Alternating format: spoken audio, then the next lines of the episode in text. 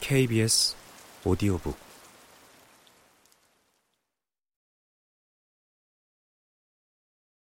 처음부터 도서관은 아니었다.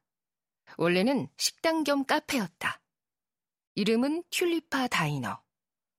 햄버거와 감자튀김, 핫도그와 팬케이크 같은 간단한 음식과 커피와 음료를 팔았고, 이 모든 것들은 이웃행성 튤리파에서 공수된 것이었다.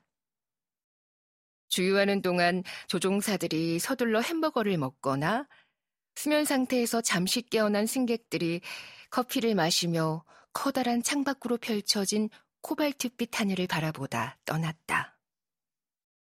튤리파 다이너는 여행자들의 휴게소이자 별의 주민들이 사랑하는 장소였다. 맛으로 따지면 더 나은 식당이 있었지만 전망만큼은 이곳이 최고였다. 이만큼 너른 창을 가진 곳은 없었다. 창은 푸른색을 좋아하는 화가의 그림을 끼운 액자 같았다. 연푸른색에서 코발트색을 거쳐 검푸른색에 이르기까지 채도와 음영이 다른 푸른색이 다채롭게 펼쳐졌다. 여기에 종종 진녹색과 보라색, 자주색과 오렌지색이 끼어들기도 했다. 의미를 알 수 없는 모나리자의 미소처럼 잠자코 언제까지나 바라보고 싶어지는 풍경이었다. 나는 모나리자 그림을 직접 본 적은 없다. 하지만 창은 무척 좋아했다. 내 나이 10살 때부터였다. 우리 가족은 내가 10살 때 지구를 떠나왔다. 행성 이주가 시작된 지 5세기가 넘고 우리 은하박 행성으로의 이주가 시작됐을 무렵이었다. 화성을 비롯한 초기 개척지 정착 사업은 성공적이었고 지구는 개발 가능한 새로운 개척지를 찾아내 전략적으로 이주민들을 실어나르고 있었다. 더 나은 삶 혹은 다른 삶을 선택한 사람들이 이주 계약서에 사인을 하고 우주선에 올랐다. 그 중 하나가 우리 가족이었다. 엄마에게서 이주 계획을 듣자마자 나는 친구들에게 자랑했다. 애들은 당연히 되게 부러워했다. 우리 반에 우주선을 타보내는 하나도 없었으니까. 당장 떠날 것처럼 아이들에게 작별 인사까지 했는데 좀처럼 떠나지 않았다.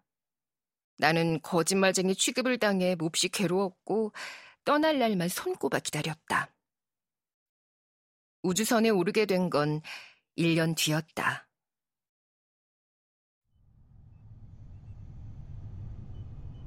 내 부모가 왜 이별을 선택했는지는 잘 모르겠다. 그들도 잘 몰랐을 것 같다. 잘 알려지지 않은 개척별이었고 살 수 있는지조차 확실하지 않은 곳이었다. 당국은 안전과 안정을 장담했지만 어차피 별에 살 사람은 그들이 아니었고 그들은 별에 대해 제대로 파악하지 못했다. 개척 사업은 위험을 감수해야 하는 일이었다. 또 다른 많은 것들도 감내해야 했다. 결핍과 불편, 고립과 외로움. 그 이후로 이주민들에게 다소 혜택이 주어졌다. 정착 지원금과 주거지와 직업, 그리고 세금 면제.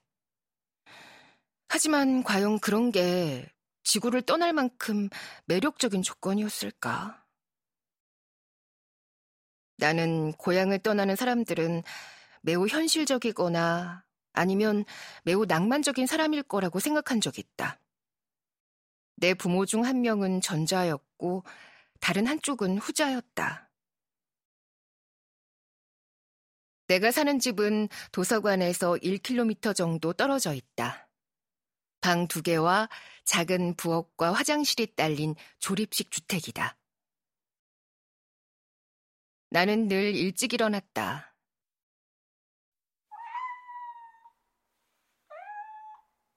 로라는 밥을 달라고 새벽부터 나를 깨웠다. 로라의 그릇에 밥과 물을 채우고 나서 빵을 굽고 달걀을 삶아 아침을 먹는다. 식료품은 모두 튤리파에서 배달된다.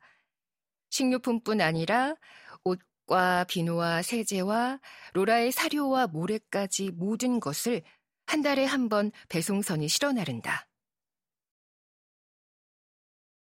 설거지를 마치면 로라의 밥과 내 도시락을 넣은 가방을 메고 로라를 이동장에 넣어 안고 집을 나선다.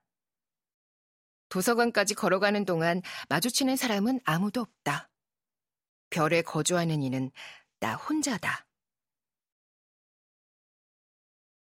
도서관에 도착하자마자 로라는 유리창 앞 소파에 자리를 잡는다. 로라의 지정석이었다.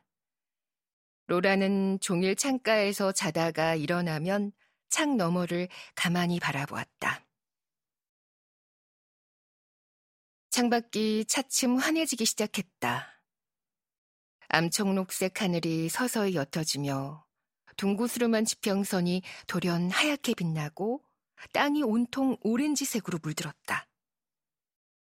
그 모습을 응시하는 로라의 눈동자에 선명한 에메랄드색 하늘이 통째로 담겼다. 나는 로라의 동그란 뒤통수 너머로 우주를 바라보았다. 내 우주의 한가운데에는 언제나 로라가 있었다.